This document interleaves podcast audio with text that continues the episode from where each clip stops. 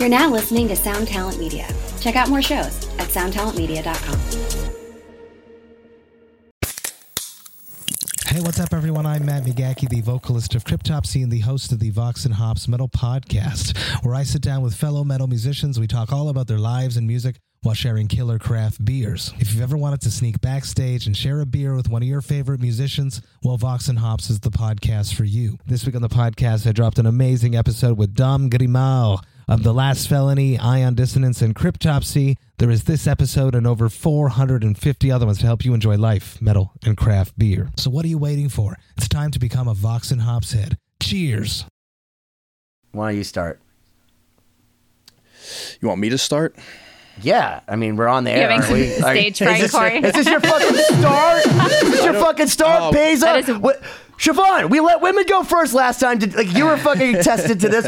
I tell Corey, can you go first? And he thinks I'm kidding. Do do I have to do everything? Is that Does how my this works? mullet confuse you that I'm joking? I played Brock the episode where I did the intro. He's like, You already used a word within the first five words that nobody knows. I'm like, No, I swear this is a commonplace word. He's like, I don't even That's know what that means. impetuous.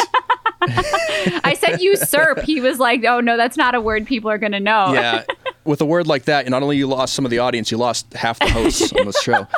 But With that said, we actually had a guest this week.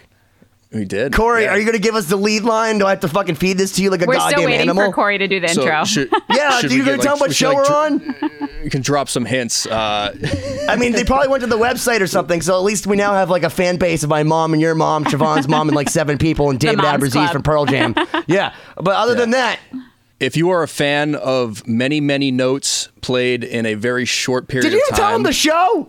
You didn't even tell them the show? What show are they listening to, dude? Who cares? I mean, I don't care because that's my thing, but Okay, they you should know what? care. Fuck you both. Welcome to another episode of 2020, where this week we have, as Ben would say, the illustrious, the the intellectual, the I don't know what other adjectives you can use, Rusty Cooley. Rusty Cooley. Dude, I'm like, I'm literally like a proud Jewish mother of both you and fucking Rusty Cooley. Any any guitar fans out there are, are going to want to check this one out. Uh, it- you're talking about someone at the peak of technical abilities when it comes to metal and shred. I'm, I mean, I, I, my brain, I'm sorry, it works You too just fast. can't I don't mean to resist be, from I can't resist, but here's the thing about like Rusty Cooley, because I didn't know who he was at first because like he's not as obvious as an Yngwie Malmsteen or a Steve Vai, but like those guys all know who he is because in the 80s and 90s, probably more like the 90s, 2000s, Rusty Cooley came out and he was the fastest guy around. He was like whether you thought his style was cool or not, he was like the guy that you were watching VHS tapes of before there was YouTube. So now you have all these super shredders out there playing fucking gazillion notes a minute. Bef- But before there was Pro Tools and cutting and pasting, because I promise you, Rusty doesn't know how to use any of that shit. There was just Rusty Cooley, and like I gotta tell you, if you haven't heard him, it's like it's an onslaught to the brain. Like it's like if the first time you've heard Slayer, that's what Rusty's shred skills are like. It's like Slayer. Yeah. And what's cool about this episode, he he, he kind of dives into his influences and, and some of his techniques, but he he also talks about more of the stuff you wouldn't expect to hear from him, the the theory and, and some of his approach to composition uh, that that most people that have only seen his YouTube videos might not know about. Yeah, I found that I really related to Rusty, which was kind of unexpected for me because I felt like we were kindred spirits as like underground hair. scholars. You're very similar hair. but not just the hair, but that we're like just secretly just underground nerds that just want to play really well and Well, it's don't like if you were in about the middle of an ocean and you had nothing but music theory to guide you, he would be a raft. In fact, something that he referred to. So Yeah, check you that should out. probably listen. Here he is, Rusty Cooley.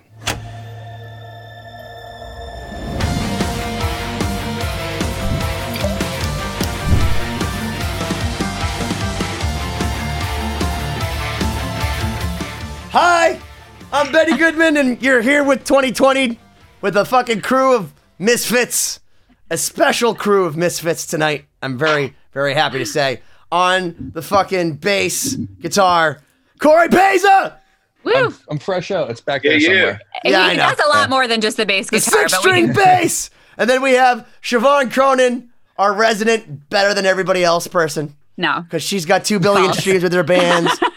She always like she's like got That's a, true, a- but who a cares? filter on her face. She dresses I nice. She's always I in care. black, which is rock and roll.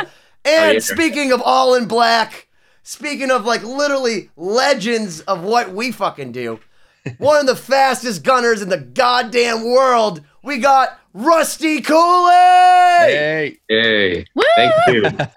Oh, that was emphatic, Rusty. Yeah, I know, man. Was that Hey, a PPP or an FFF? I'm not really sure. How you doing, man? Good, man. How are you?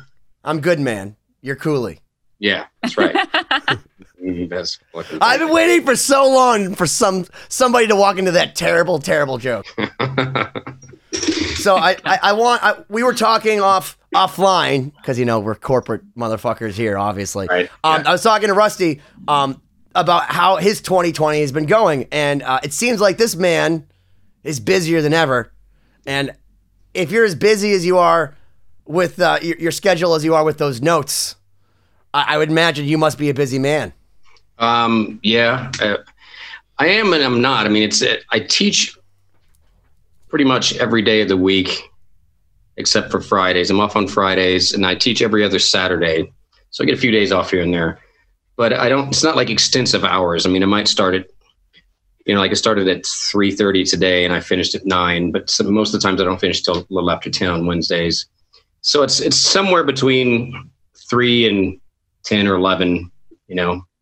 So I mean, I still Well, got I- all day and I still have all night, you know, and I don't sleep at night anyway. So Well, I got to ask you a question because you teach so many lessons, but like you're such a Jedi level guitarist. Like if I came to you and said, "Hey, listen, man, I want to I want to learn Wonderwall by Oasis." Yeah. Like, do you teach that shit? Like, do we learn that in, in the Rusty Cooley School of guitar, or is it just straight to sweep No. picking four notes a string? no, no, no, no, man. I man, when I was younger, I used to dream of the day when I had all advanced students, and then after about a six months of finally acquiring all advanced students, uh, I was about ready to throw up. It's like, man, if I have, if I have to teach one more sweep picked arpeggios today or play one more harmonic minor scale today, I'm going to throw up.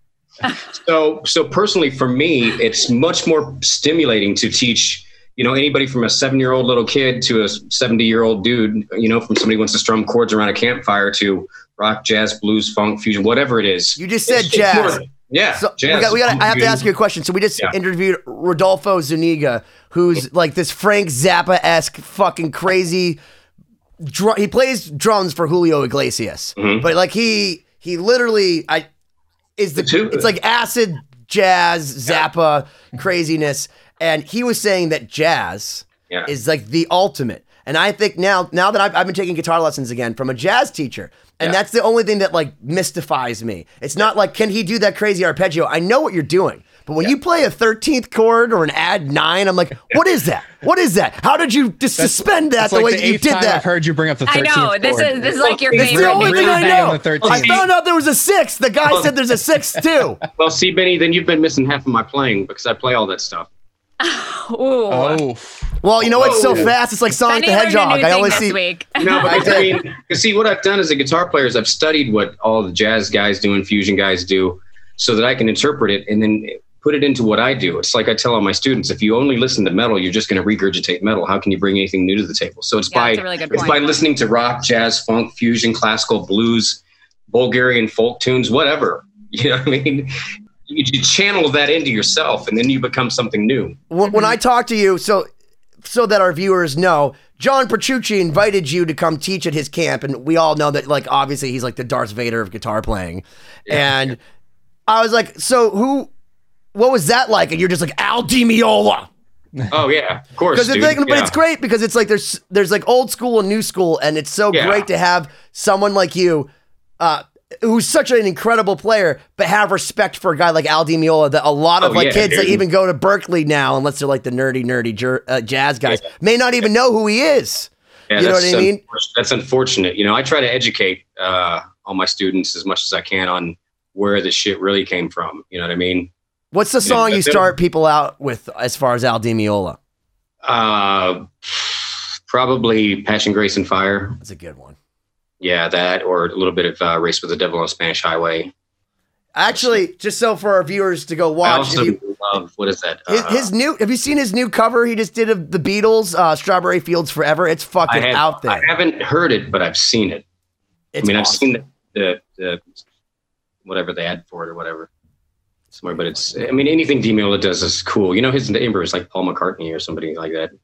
like the Paul McCartney. Wow. Is there more Yeah. than one? Yeah, Yeah. that's Seriously, I mean that's what he said when he was. I mean, I don't know if it's currently or at one time, but that's what he was talking about at the camp. You know, Wow. he was like he was like real sheepishly to go over to and give him some music of his own. You know, he's like, hey, I was, just- you know, I played in a band too. You know, Oh my God, that's. I mean, you know, um, hey, hey, listen, man. We all got to be humbled by somebody, right? absolutely. You know, in the Sir first Paul year that I- McCartney could do that. Yeah. yeah. I mean, So the first year that I taught Petrucci camp, uh, the most exciting thing for me was that Tony MacAlpine was going to be there, one of my guitar heroes. You know what I mean? So, you so know, that was the guy, Tony MacAlpine of all. he was the he was the first year. I mean, MacAlpine was there both years, but no, but I'm just saying that, like, so, like, for you, that was one of your guitar. heroes. So, who Yeah, are your guitar heroes? Um, Because and- because you're everyone else's guitar hero. Who are your guitar heroes? I have so many of them. It's not even funny. Um, well, I'll start with the basics. Randy Rhoads. You know what I mean? Right there. Started out with Randy. The first three years I played guitar, it was Rhoads or Die. and uh, I was a Van Halen fan, but Randy took first place over that for me. Um, I just like the writing better. You know what I mean? Um, and then and then I heard this guy named Yngwie Malmsteen, and uh, totally sent me back to the woodshed and made me rethink everything that I had done that far. But you know, I'd only been playing guitar about three years at that time. But um, you know, so Yngwie was a huge influence. Shortly after that, Vai came into the equation. I was totally into Vai and Satch. I have uh, I have Surf no, I have that album not as the not of this earth on vinyl still. You know, and when I bought it, it had a little sticker on side the cellophane that said. It said, when I was 14 years old, I took my guitar and a pack of strings to Joe's house, and it was Steve Vai. You know, saying that because Vai was, uh, I mean, Satch was Vai's teacher. yeah. Um, so uh, you know, it's like Satriani, and then every just about everything that came out of Shrapnel Records: Jason Becker, Marty Friedman, Greg Howe, Mm. Richie Kotzen. Um, I- I'm sure I'm forgetting a million guys. Darren Siobhan Housel. gets PTSD anytime you mention Marty Friedman. So you know, Because was, Marty Friedman hazed Siobhan. I don't know if we told you this, but he put her through the ringer. He put me through the ringer in his Really? compositional process. Yeah. Oh yeah, you, you have to understand. very picky. Mar- Very Marty's picky. idea of, of things are just you do it Marty's way or not other way. So he gives you the idea that you have freedom, but like freedom is an illusion. it's a total illusion. Yeah. I can But you want, here's the thing though, I will tell you, Rusty, he's always right yeah, because he's Marty fucking Friedman. that's that's Jason Becker went to that guy to learn how to write a song. He's like, hey, hey, how do I get better? And then he asks, so when Marty Friedman was not sleeping after doing Dragon Kiss, he's like, I'll walk downstairs and do altitudes with Jason Becker and tell him how to play it better. So Marty. like, Marty's not on altitudes. no, he's the one he pro- he produced it. Are you sure? He was doing Dragon Kiss concurrent. Yeah, But I mean, Yes. they just finished the second Cacophony album, and they both did a solo album. I know they were doing a hit Dragon Kiss during the day and then Perpetual Burn at night. I don't think Marty was producing it. I- He was sitting in the studio helping him put it together. I listened to his podcast about it. I swear to God, I'm such a nerd. You have no idea. Well, I, I, Benny's losing his mind right now. I, uh, I didn't know this. I was blown away that that during the night he was doing uh, Dragon Kiss during the day, or it could be the inverse of this. well, I'm, I'm sure they Perpetual were Burn. each other's sessions. You know what I mean? In the same band, and Jason played guitar 24 hours a day. I was, um, I did a little thing with with Jason and Jeff Loomis and Richie Kotzen and a couple of other guys several years, well, several years ago. It's probably been 10 years now, but of course, Jason's dad was talking for him, and, and Jason was telling stories about him and Richie Kotzen. You know, because Varney asked Rich, Jason to go in the studio when Richie Kotzen did his first CD, and you know, Jason's like, well, we were both like 17, 18 years old, and he put us in a studio together because we were like farting on each other and putting bubble gum in each other's hair and shit, you know. and uh, still managed to put out some cool records. Yeah. Yeah, no, those records uh, were a little bit more than cool, I'd say. Yeah, for real, man. Man, I just Yeah, I mean- want to quit every time I listen to Cacophony. Yeah, that that I was. I'm a big Jason guy. Jason was one of my biggest influences. Like the three three pinnacles that left the biggest imprint on me in my early years was, uh, you know, Jason, um, Yngwie, and Paul Gilbert. You know, um, those three guys. That's that song off my But can you yo-yo as you're as you're doing all the hammer-ons like like Jason Becker? I can eat a ho ho. It's close. Yeah, but it's Whatever no gets use. job done. Are there Yeah. any um uh, guitarists out there or musicians in general that might be surprising for people to find out that are have influenced your playing? Yeah, I- I'm sure there's a lot. Um, I'm a huge um, classical violin piano freak. Um, Woo! yeah. Let's talk Wait, wait, about yeah, it. yeah. Talk about it with Siobhan. Let's let's let's geek out. What's your favorite like classical violin shit? I mean, I like. I, I was talking about violinists that are actually recording the pieces today. Like, Oh. Mi- obviously, Michael Rabin's passed away, but I like um, Itzhak Perlman and Jascha Heifetz is already passed. but- Yeah, Jascha Heifetz, it's legendary. Yeah. Yeah, the Jews. They're awesome.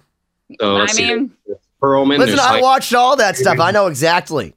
Yeah. um, uh, Rigar- Rig- what's his name? oh, Rigar- Ricci. Ruggiero Yeah. Ricci, yeah. Yeah, that's it. Yeah, Yeah. he was in the same lineage as my teacher. So, you know, classical violinists are all into what lineage you Is, came it, from. is, is that like horses, like where you get like an Iberian warm blood, and it's like since the 13th century they've been breeding you to be a well, a lot of it has to do with different schools. You know, people It- talk about the Russian biology. school. Uh, Vi- there you go. I mean, Trademark biology. I'm sure you heard the story about when Jascha Heifetz, you know, Perlman went in to, you know, audition for him or whatever that was called back then. You hear that story? I don't, maybe. I'm sure one of my teachers has told it, but you should tell it again. I don't know. I can't remember the exact details of it, but it's like Jascha Heifetz when he would come in, he'd ask you to play scales, and and when he meant scales, he meant everything from those scales, arpeggio, Uh-huh.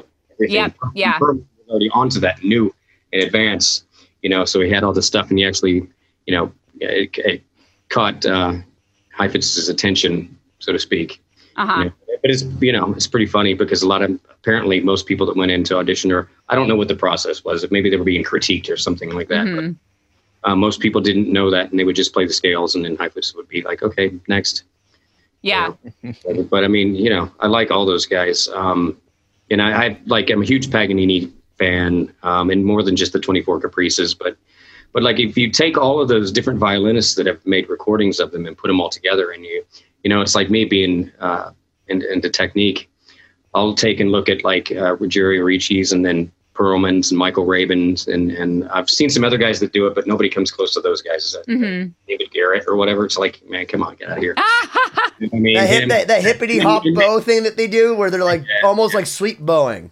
It's like You know what I'm talking about? The Heifetz Yeah. thing, like the, Yeah. like. Yeah, it's like a ricochet or a spiccato like some bowing. Yeah. people should not be allowed to record those 24 caprices. You know what I mean? Well, I'll tell you Yeah. this right now. We did 24 caprices, and Yeah. we we did. Uh, I think was it the fifth caprice or uh, we did a yeah, we did an excerpt from we the did, we did an excerpt of the fifth caprice, and we did it like 150 BPM or something completely inhuman. I think And- it was 166 or something. Well, hold don't know. on. And then remembers. Siobhan calls us, and she's like, "It sounds a Oh, little bit yeah, originally. sleepy to me." And like, meanwhile, every guitar player that was going to play on it's like, "I won't do that." Not even Conrad Simon, who's No, on this record. No, but there record. are some things was- on my was like, violin "Fuck that, that." just are easier. Yeah, I mean, with the Well, Yeah. I bow gives you a understand, lot. but she plays the 24th. cap- Uh, Yeah. You play the fifth caprice at 166 BPM, and I'm pretty sure I'm not aware of any recording of it that fast. yeah, I'm, just saying. Sure I could do that. But it's like, see, this I'm usually a 16th note triplet guy, so 16th notes at 200 BPM to 250 is not too big of a deal. I mean, well, 250 is pushing it, but you know, So, are we challenging you to this? Are you? Are you? Because because there's still like this is the third. This is for Ollie. So there's a part where if we, if you could do it, we'll let you. okay, send me the recording. Hell Uh, yeah. Co- Corey has your email. It'll be at your The place. gauntlet has been laid. Li- Listen, okay. While we're talking about that, I want to say something. So Rusty But sent me an, an eight-string guitar, and I told him I don't know what the fuck to do with these other two strings. And right now, it's strung up with like eight E strings because that's what's more useful for me. But I wanted to throw the gauntlet back at Rusty with another eight-string wonder. Oh, that's Rusty. God. I'm gonna up the ante to an eight-string U harp ukulele duel Oh, I can do that too. because the amount of the amount of technique.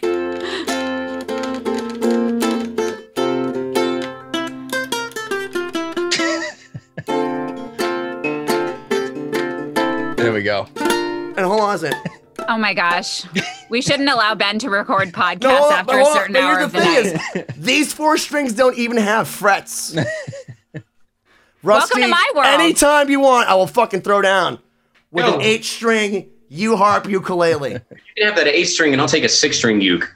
Dude, Seriously, I've played six string ukes. They're strung up just like a, a six string guitar. Yeah. And they're awesome to oh, play. oh wait, you'll be better at anything with strings than me? Surprising.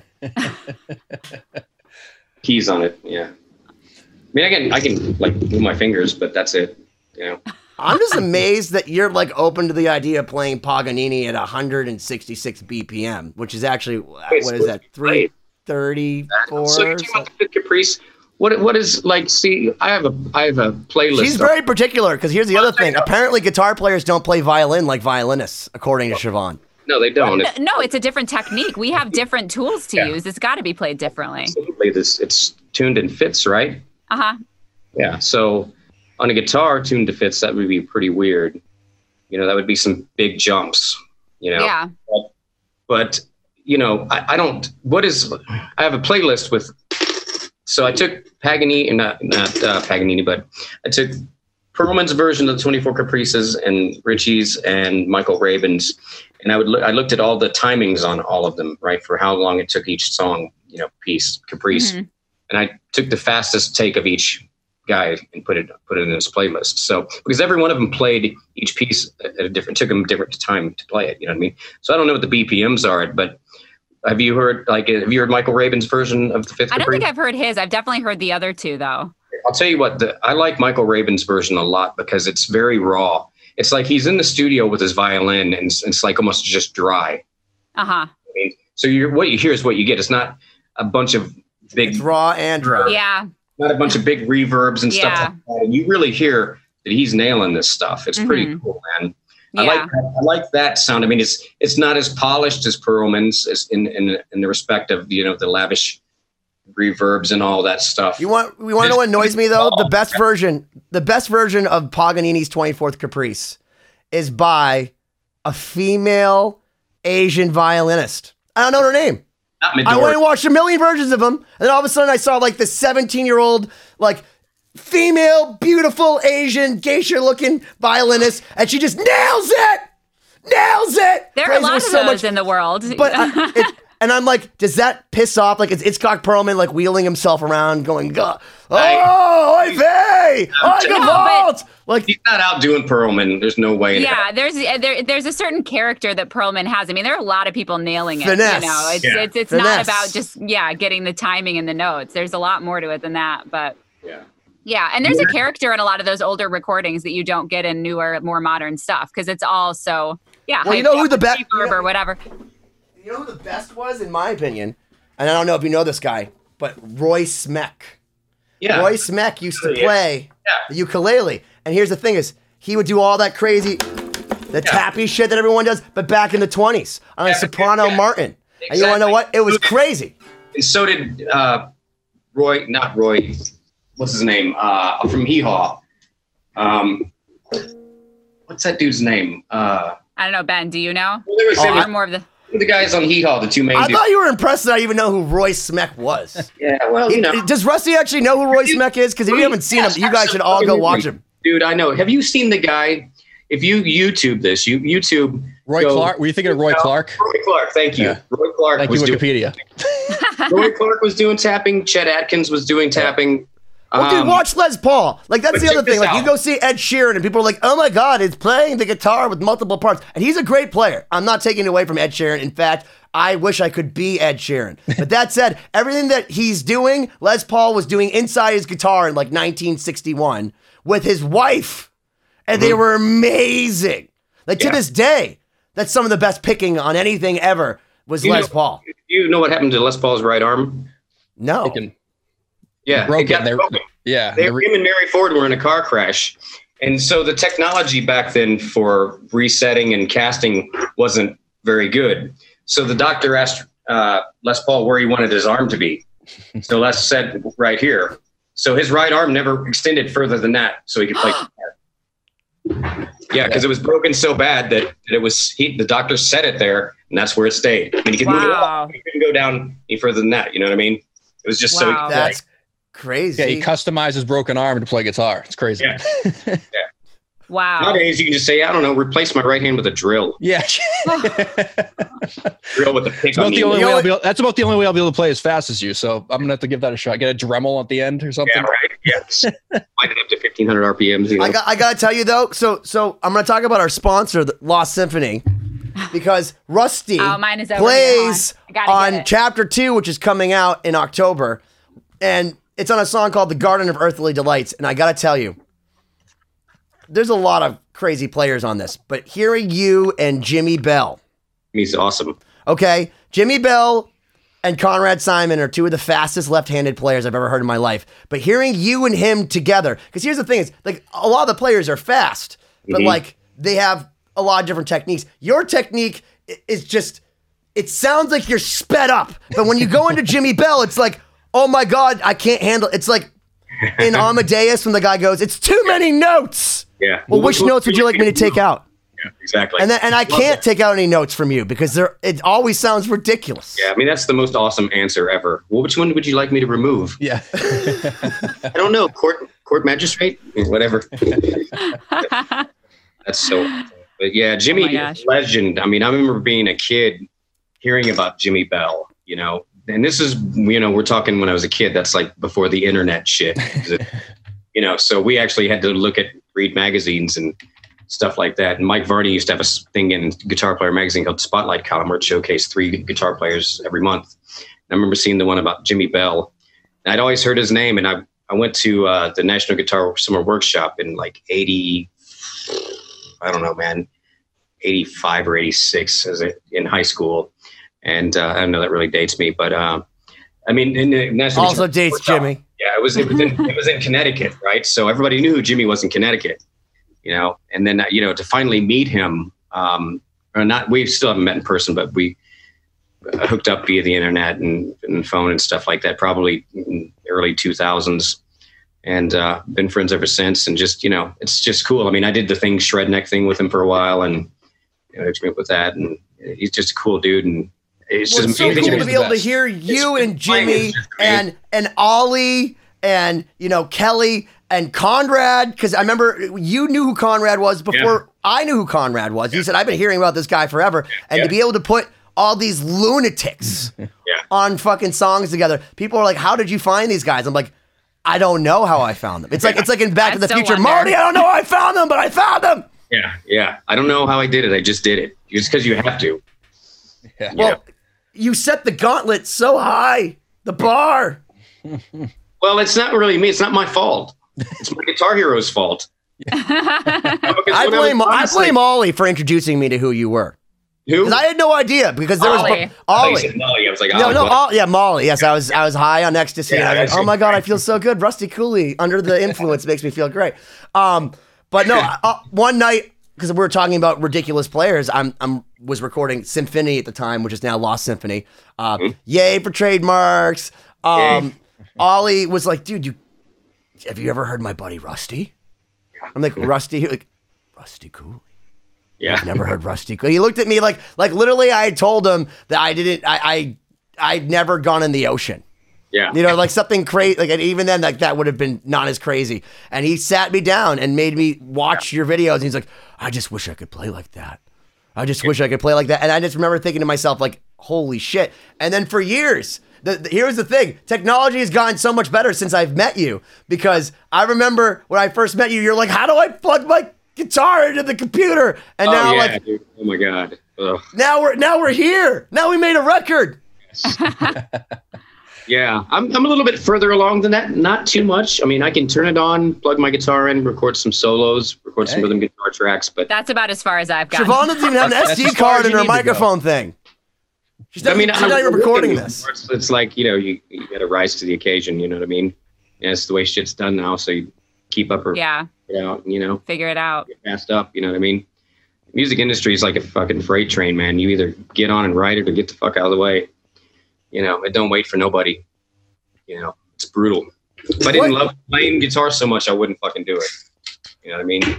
Oh, I, I, I completely concur. And now that we're finally loosening up a little bit, I want to know the truth about this. So we've been asking a lot of artists, what should musicians stop doing? Like as a guitar player, you know, you, you, you obviously are in a certain world. What makes you want to drink every time you see a musician do insert? Man, if I see another guitar player play fast and not say something new, I want to vomit.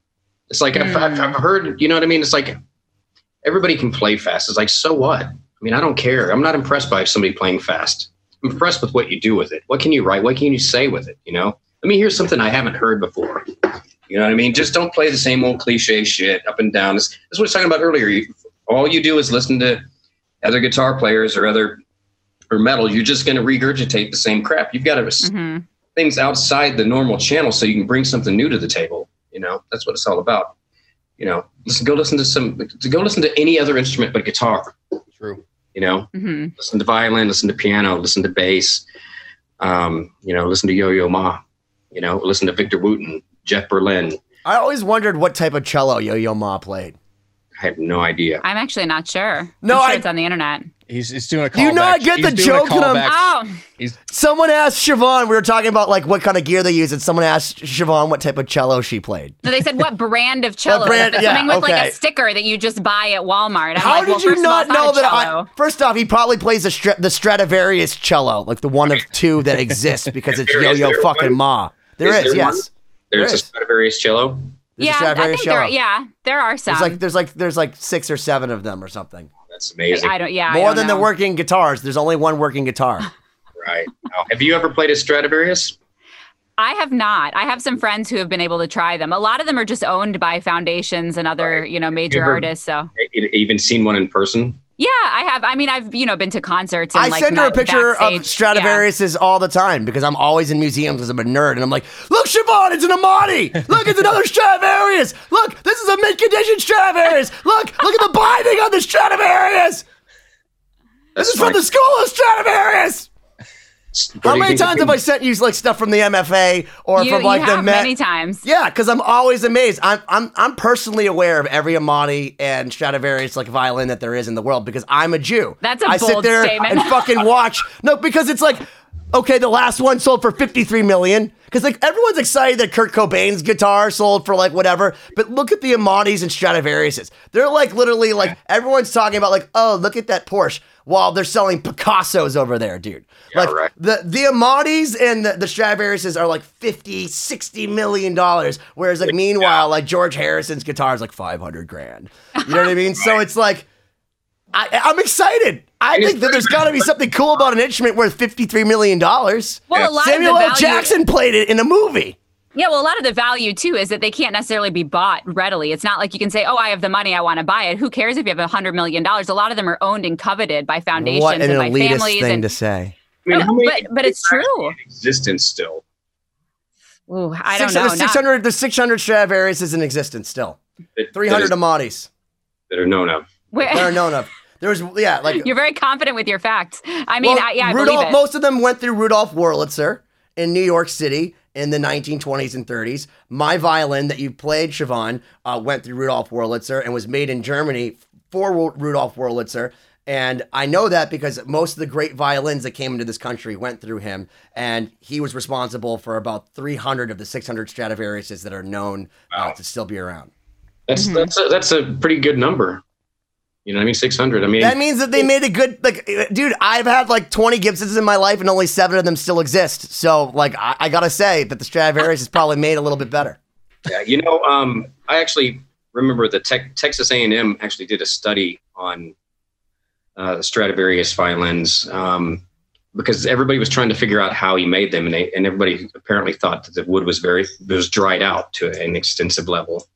Mhm. And what I remember reading, I don't know if this is just fact or not, but this is what I remember reading is that Stradivarius used to ship the wood down um, the river in barrels, and the wood was soaked in different fruits and stuff like that in, inside these barrels that would go down the river to his shop or whatever. You know, so it wasn't that they were super dried out; it was you know the stuff that was in the barrels with the wood, and then when it my my I favorite thing that. is is now I saw this because I, stay up at night like a nerd, and I go, "What's the oldest working organ? Is Amati better than Stradivarius?" Like these are the things that I think about at night because I'm a fucking loser.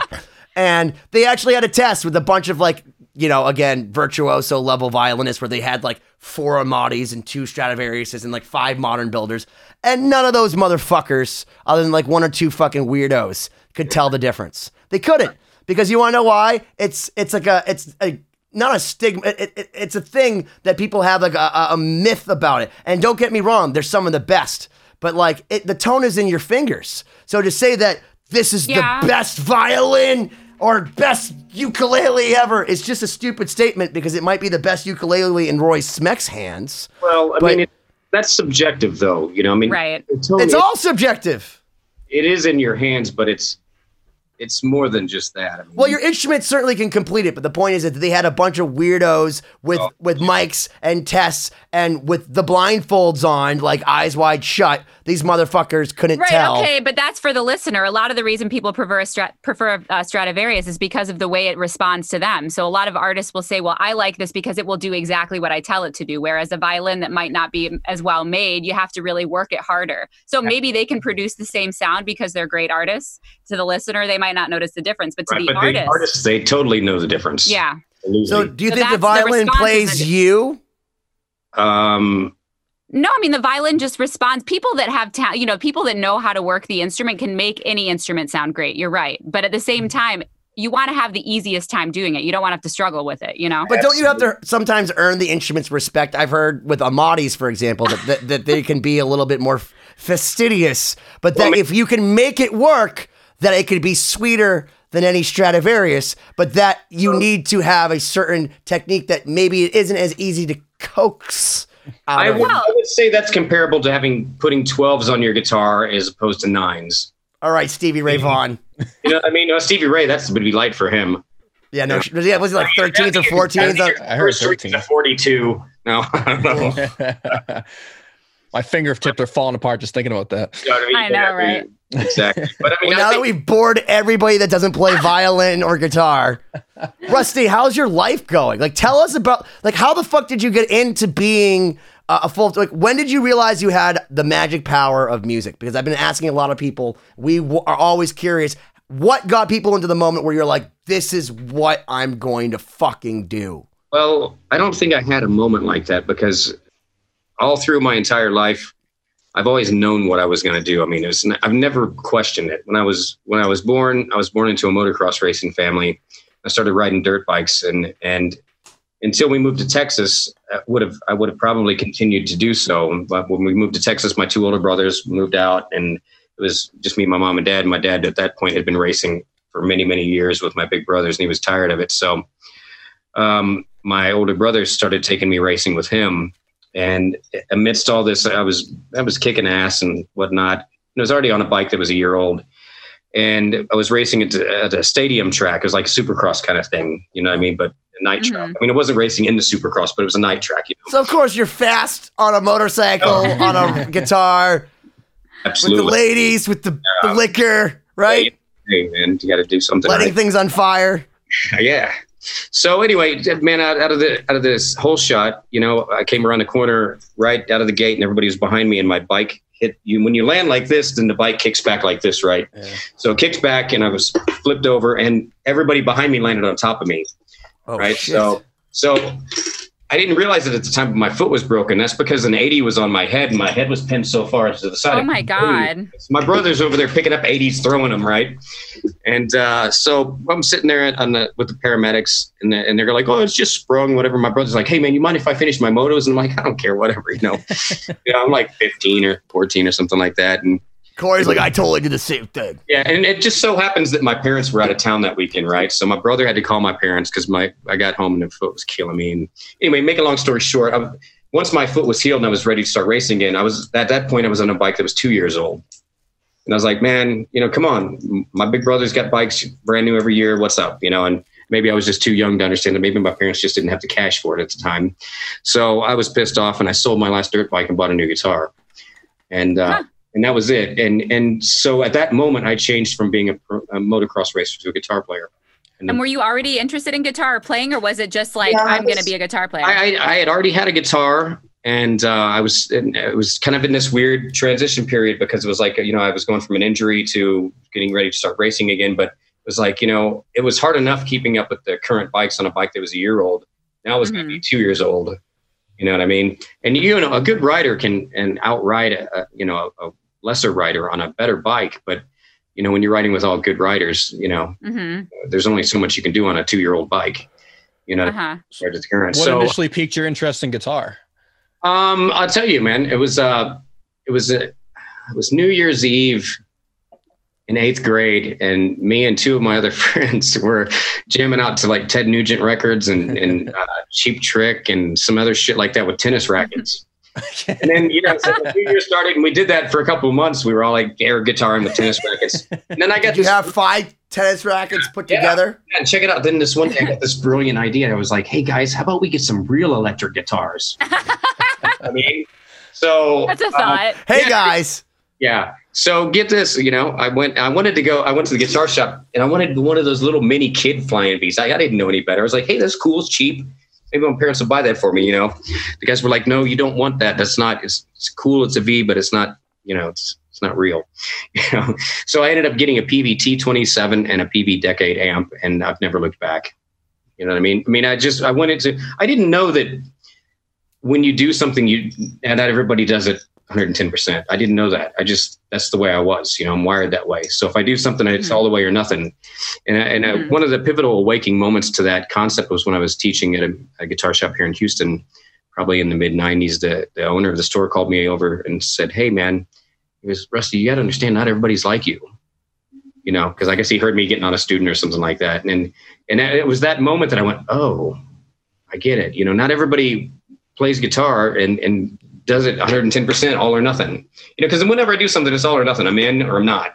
You know, and I'm not going to quit. I'm just going to do it. Sure. And it's when you either say- grain when- alcohol or just totally Yeah. fucking. When you Whatever. say when you Water. say all or nothing when it comes to the guitar, do you mean just mastering the instrument, or did you have a career path planned? Man, I was I was 15 years old. I had my guitar, and I was listening. I discovered Randy Rhoads, and and I heard that Randy Rhoads had records out when he was still a teenager with Quiet Riot. And I'm thinking, okay, I'm a teenager. I just started. I got to have records out in a couple years. Yeah. So wow. That's for Yeah. me. For me, it was catch up. Yeah. You know, and it was, Yeah. it was a really good trip because, you know, at, then shortly after that, guys like Yngwie started coming out, and Jason and Marty, like especially Jason and Richie Kotzen, and Paul Gilbert too. Before that, Paul Gilbert was 18 when he put out Racer X's first album. You know, he's like a couple years older than me, and I started. You know, he started when he was like nine or something like that. So by the time he was 18, he was good enough to put out a record. I mean, Can I that's still tell you what a secret impressive. talent of Paul Gilbert? I'll show you. Oh my gosh. Ben's on a roll tonight. Anyway, Yeah. keep keep going, Rusty. no, it's super interesting. so you know that was my thought process. Like I got to catch up. He's You know an what I mean? Yeah. amazing artist. Amazing. Oh, yeah. Fuck Yeah, his seen guitar playing. Look at that. That's a self portrait of, of him. And he's even saying almost looks like a he's even Simpsons to to Benny. It so it's, does, it's to yeah. me rock and roll because obviously Paul Gilbert's rocking and look at his lips. It That looks even like looks like Donald him. Duck meets Bart. Yeah, it does. It, it does look a little Simpsons esque. You're like, that's the guy from Racer X. That's not Bruce. That's totally Paul. Bruce. They call him Bruce. Anyway, um, yeah, that's that's a pretty funny story. But So when you were thinking about putting out that record, like was were you were you thinking I got to find a band or I got to try to do this myself? No, I, I don't really remember exactly. I just knew that I had to do it. Whatever I was going to do, I had to do it. And and and at one point in high school, I was I was so into everything that I didn't know if I wanted to be a jazz musician or a classical conductor. And you know, and I got, I got through What high would school. that have been like if, if Rusty had come back like in another lifetime fast as a, symphonies. yeah, as like like Leonard Bernstein but with like motocross. Like Right, you know? cross together. a little brat, brat, brat, brat. you know, um, yeah, my friends are having kids and I'm going brat, brat, brat. uh, but you know, it's like, uh, you know, after I graduated from high school, I started taking some uh, college courses, and, and when I was after I graduated, I was taking 12 hours of college. I was teaching at two guitar shops, and I was rehearsing with a band five days a week. And at some point, I reached burnout, and I had to come to the. I came to the point where I had to ask myself the question: What do I really want to do? Yeah. that, that was sure. I want to play guitar. So I quit school. I took all my students and consolidated them to one store and quit teaching because I was teaching at a record store two days a week. I think I forgot to mention that too. So I quit that. So yeah, Remember those record stores back Yeah, in the man, day? You could go so and you could just like awesome, watch, like go and listen to music and I- find things because like Eddie was on the cover of it or Vic Rattlehead was on the cover of it, and you're like, wow, that looks cool. Or like Slay, it says Slayer, and you're like, ah, maybe my parents will be angry if I play this loud. And then and now and now those places don't exist. It's so so much a bummer. I mean, I heard Prince for the first time. Well, no, I heard I discovered that Prince could play the guitar for the very first time in a record store when I heard the end of When Doves Cry. At that point, I didn't know he could play guitar, and then I hear that solo that he rips up at the end of that song. and It's like, holy shit, this is You know, you know what? Another reason why I hate Prince is because it takes that long to realize that he's that good. He's like, I'm just gonna put out like a bunch of albums, like sh- parade my a- my ass around and wear sequins, and then about like six albums in, you're gonna realize and I'm better than you. You got to At be in it for the long haul. At You gotta- everything. Got to wait At everything. the end. At, earn it. at playing arpeggios and doing my eyebrows. Yeah. All right, well, let him get back to what he was talking about. So Sorry, you were, Prince. you were reach- Prince just makes me oh, happy. It's okay. So you, you you were starting to feel a little burned out. Yeah, so I was I was feeling burned out because I was you know that was you know completely overextending myself, and it's like Mhm. I had to figure out what I wanted to do, and that answer was I want to play guitar. So I quit the record store, took all my students to one one shop, quit school, and um, and stayed with the band and, and just taught, practiced and as much as I could. You know what I mean? hmm And uh, and there's never you know I've never had a backup plan. I mean it's, it's this or nothing. You know. hmm I mean, the shit has got bad too over the last, you know, you know, when the economy crashed and all that shit back in like 2013 or 2012, and you know, it it hit me hard because I went from teaching like 56 students a week. oh Uh, my God, that's a lot. yeah, it was 56 Oh my students God. in a day, Monday through Friday, and then it's out like six on Saturday. And uh, I went from making a lot of money, you know, over a hundred grand a year, you know, between teaching and royalties, royalties from records and uh, guitars and pedals and magazine columns that I was writing for, to all of a sudden that shit dried up, and I went to like 18 students, and I still had the expenses of when I had the big money. You know and it was like man i mean i, I had moved into me and my wife my ex-wife now got divorced in 2011 and i had so much gear i moved into this two bedroom apartment and the second bedroom was just for gear in my practice room or whatever in the closet i swear when you walked into the closet in this room it was like walking into the stock room or whatever at guitar center it was piled from floor to ceiling with gear and at that time i had a personal assistant and a guitar tech where they two they were one and the same and every month it was like, okay, dude, go grab some shit out of the room, see what we're gonna sell to, to pay bills this month. You know what I mean? Oh my God. I I had an H2 and it got repossessed one month before it was paid off. So I had to go take out a loan that I could never pay back to this day and to get my Hummer back to pay it off the next month. You know what I mean? And it's like, dude, it was bad. It was like I was one foot away from being under the bridge, you know? You know, Yeah. down Ugh. at five looking under it. I mean, it's it got that bad. So I was co-owner of a, a music school, and it was so bad I had to go teach at another guitar shop to try to make ends meet. You know what I mean? It was it was grim, dude. That's was the thing about the the music business, though, is there, especially if you're all in. There's there's no um, Yeah, there's no big safety swings. net. no, there's Yeah. not. You know what I mean? And I knew that when I got into it. Well, that's good that you know it, and that's why you do it 110% because a lot of people, and we say this, people that get into it because they want to get chicks or they think they're going to be famous or whatever. We get Or into make- it because yeah. we have anxiety and there's nothing else we're capable of doing. Like that's that's why I do this is because I can't change fucking oil. I can barely. My girlfriend pumps the gas not because I it's because I, I'm going to cause a problem. It's somehow going to spontaneously combust because I'm not good at anything. What I can do is this, and I think that's the- something. I think the uh, just a real quick aside. The first time uh, I ever spent time with Ben, I, I I joined a band he was in, and and the first gig we had, I had to drive him in his car to the gig because he didn't want to drive in Boston, and then we got a flat tire. it's so he anxious. got a flat tire and pulled over, and he had a nervous breakdown, and I had to change. I don't the even remember this. I, I feel like I feel like on I. we're on the way to the Hard oh, Rock I Cafe. do remember this. Um, we're on the way to the Hard Rock Cafe. I I known you for like three weeks at this point. I was like, this dude is all right. Um, and uh, I'm trying to. I'm on the hot side of the highway trying to change the tire. It's got a locking lug nut, and I go, Ben, do you have the lug nut key in the car? He goes, oh, I, don't even remember know this. what that is. Is And- yeah. And called, you know, called all these people and was googling. It. I'm calling a million about people. yeah, 40 and- minutes, I went inside, opened the glove box, and there was There the it is. key. yeah. Uh, and yes, for some Well, reason, all- yeah, several yeah. years later, I'm still here. I don't know. Yeah. Well, no. Yeah. Here's the thing: is and I'll teach you something, Corey. Is you just have to hold people hostage with things because You are the only person I know that gets away with all of this no, shit. but We're I all mean, 'cause, like I mean, even Rusty knows this. Like, because Rusty has so many better things to do than talk to me. Oh man. But like, part of him knows that like this is a good move. You know what I mean? Like, and You're that, putting like this one. story in his mouth. Him, let him you- say the words if that's You know, no, I'm just, I'm just joking because, but I'm just saying Corey's still here because you want to know what he now is. I take credit for him being such a great mixing engineer because I threw so much stuff at him, gave him so much anxiety, which is the constant thing. Like he had so much anxiety, he he went to school himself. He Get did exactly what Angel Vivaldi said: is go to YouTube and get a teacher, and he did.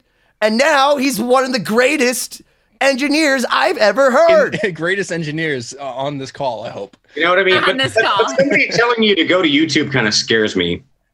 You know, so you got so you take your car in to get repaired, and they go to YouTube.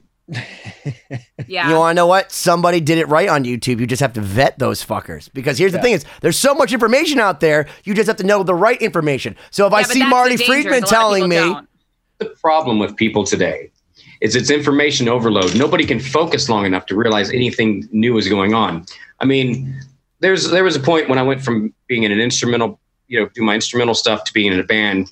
When people would come up to me and they go, "Oh, you're in a band now," and be like, "Yeah, it's all over all my social media," hmm. you know, and nobody would know it. Then I'd be in a different, you know, then when it's Day of Reckoning and like, "Oh, you're in a new band?" Yeah, people come up and profess to be your, their, you know, I'm your most diehard fan ever, and not realize that I haven't been in Outworld in ten years. Ah, Yeah. You know what I mean? And that's because the average person spends like three seconds or something like that on each page. Not long enough. I mean, you're on, if you're on my homepage uh, on anything that I'm on long enough to read something, not just look at pictures or something, you will know that I'm not doing that anymore. You know, because I do my best to just, you know, hey, flashing lights, I'm new doing Day of Reckoning now, or I'm doing this now, or Yeah. I just did this album or whatever. It's unbelievable. When I was a kid, we were starved for information. There was no internet. I mean, I would I would go to the store and buy an album, and I would just spend hours reading the liner notes because I wanted to know every detail about it. I had to buy like Hit Parader and Circus magazines to find out anything about my Guitar Heroes, and half the shit was bullshit anyway. So you'd have to get a guitar magazine to find out anything. And I mean, I would study it. I'd, I would learn everything about my Guitar Heroes that I could possibly find out because I just wanted to know everything. I mean, that's why I teach guitar because of Randy Rhoads. Randy Rhoads taught guitar. I got to teach guitar. You know what I mean? So, you know, nowadays I ask my students about well, what was the band? Ran- what was the Randy songs in particular that because because I gotta say that Randy Rhoads is probably like in my triumvirate of guitar players myself. Yeah. and there are specifically passages from him because like the thing with Randy Rhoads is he was such a flash in, in the pan in the sense that like he was only alive as far as to really do anything from like what 79 to 82 and he really only did like two albums with Ozzy other than the live album they released and like you know some back room recordings with Quiet Riot um you know with the laughing gas solo and that's about what you got. But everything that you have from Randy Rhoads is fucking flawless Yeah. and all those bootlegs especially the Suicide Solution solo um that he used to do with um with Daisley and um with um and, Kerslake. and Kerslake and all that. But the the amazing, not even the version that's on tribute, but like the eleven Oh, minute long. I have uh, oh, the, so many bootlegs. yeah, it's it's perfect. And but people don't realize that like there are people that have that much time in between albums as Randy Rhoads' entire career. Yeah, exactly. So was what? So what did it for you for Randy Rhoads? What were the what were the tunes? And what was the solo that pulled you in? Every- everything. I mean, the first note that I heard by him, it was great. Um, I mean, I like, I, and I can't say I'm more of a Diary of Madman fan than I am a Blizzard of Oz because there's moments in everything. But you know, Randy was so unique. Everything was a composition within a composition. You know, I mean, his solos weren't. I mean, he didn't do any improvising really. I mean, he wrote his solos. I mean, you you have to if you're going to triple and quadruple track them. And not only that, if you're going to triple or quadruple track a guitar solo, man, your timing's got to be perfect. You know, because you can't tell that he that a lot of those are triple. Well, and the other thing is that he did that was absolutely amazing is he played that super ear piercing mid range Marshall sound yes, but, that you but- can't hide shit from. Like Yeah. there, there's no question he's playing it perfectly, and he's got Max Norman's got him on the right, on the left, straight down the middle, and it sounds like. I actually didn't like his tone for a long time because I, I was like in the school of Dimebag Darrell, smiley face, anti tone for a while. Um, so I had no idea that like Dimebag Darrell was a kid when I was listening to Randy Rhoads. no, I'm, I'm see, I'm saying that like I didn't understand that mids is like so important. Like this is my progression to understanding tone, but that but, but I always knew from the first note with Randy Rhoads that everything was so deliberate, everything was so composed, and everything like you'd listen to a song like D. You know what I mean? You could hear him on that uh, on on the tribute album where they do like all the outtakes and stuff. His brain working. Oh, I almost got that harmony. I almost and it's just brilliant. Um, and Yeah, I mean, I gotta some- tell you, some of my favorite stuff by him. And what I meant a minute ago about it is like being a composition with a composition is the solo was like a song inside the song.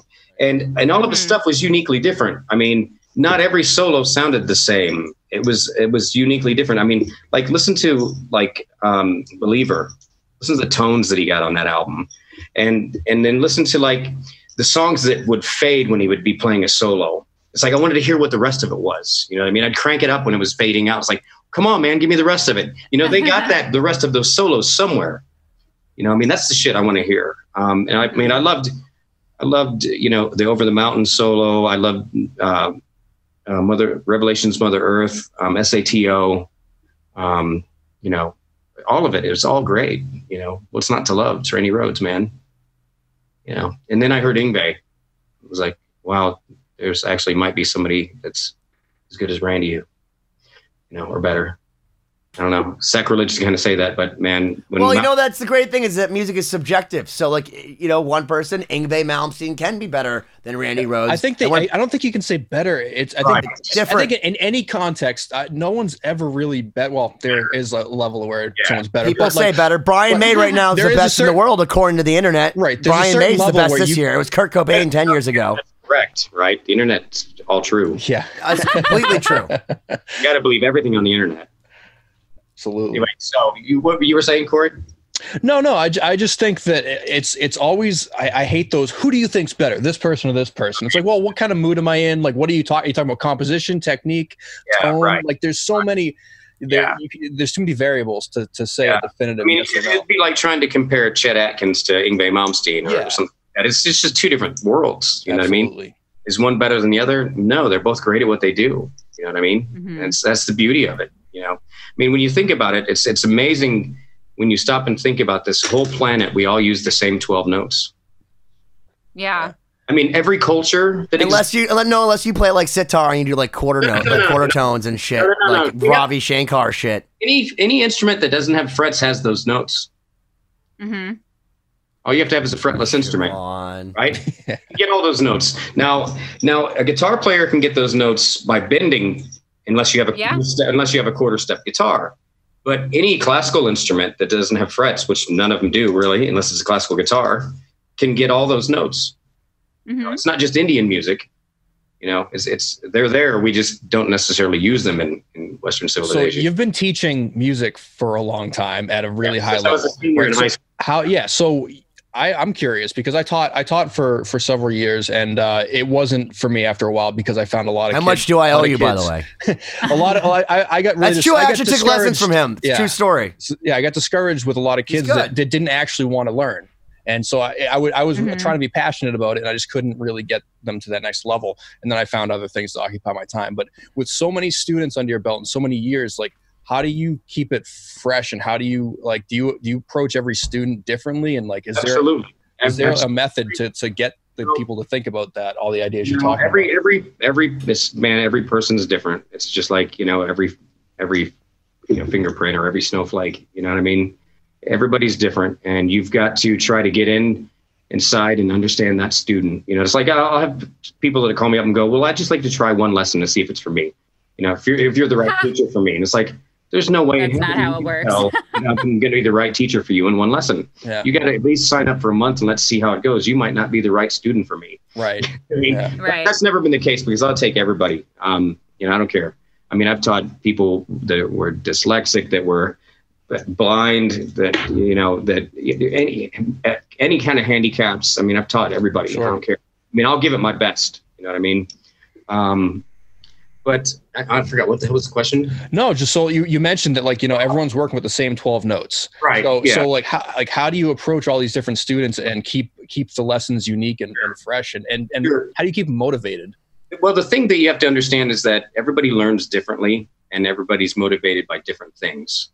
So a lot of people, when they first start playing guitar, they want to learn songs because that's well, I'm going to learn to play songs by my guitar heroes or my favorite bands or whatever, and and that's fine. And in my early years of teaching, I wouldn't teach songs, and people would call me up and I'd say, look, if you're interested in learning songs, save yourself a lot of money. Just go download some tabs off the internet. You'll be fine. But if you want to learn how to play the guitar and understand how those songs were written, Mhm. develop the technique to play those songs, I'll be happy to show you.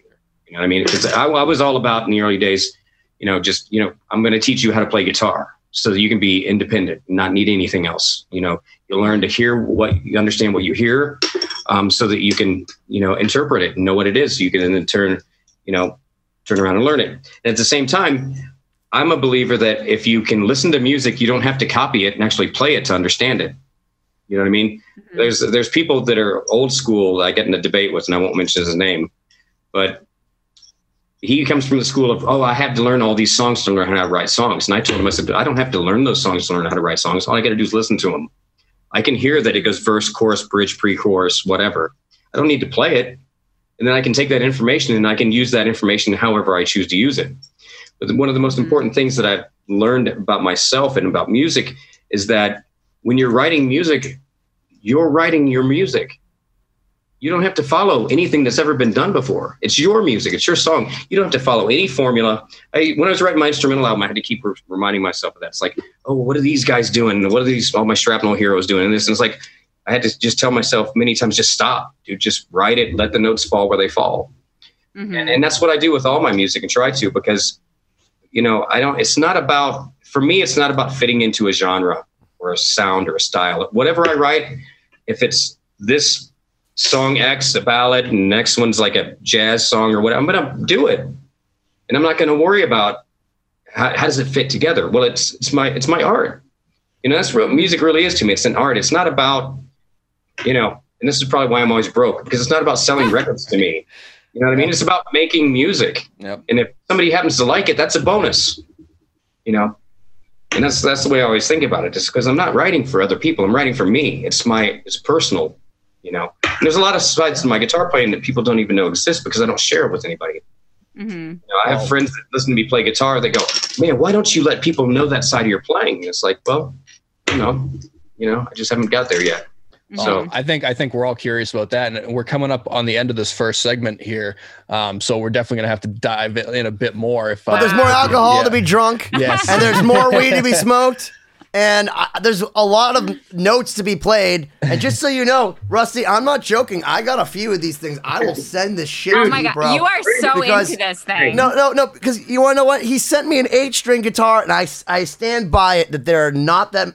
Look, Siobhan plays in a band called Surfaces, and I will send you the link. Rusty, it's like some Frank Zappa shit.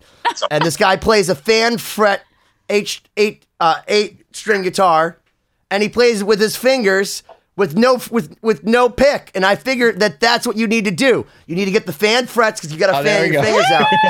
Right, that like that. Beautiful. That is a beautiful and, guitar. That and, then, beautiful. And, and, then you gotta, you gotta, you can't use a pick. You gotta, you gotta play your solos with with your fingers. Oh, you're sending all these like secret challenges to him. Everything you say is like, oh, here's something that you need to do. No, you gotta see this guy that plays in that band. But that said, you've been 2020, Rusty. I hope you'll stick around and talk to us for another hour and hopefully drink a few more fucking shots because I'm certainly going to. I'll be here, bro.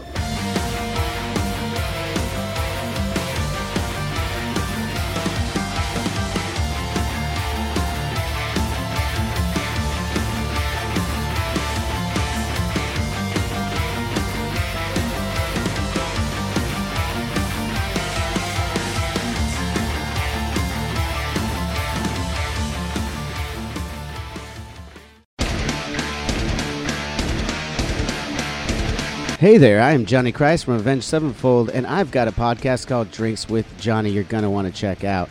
I sit down with a bunch of different people from all different walks of life, from professional wrestlers to actors, comedians, fighters, musicians, everything in between. I'm just looking to make some friends and have a good time doing it. So if that sounds like something you're into, go check out Drinks with Johnny, streaming everywhere now.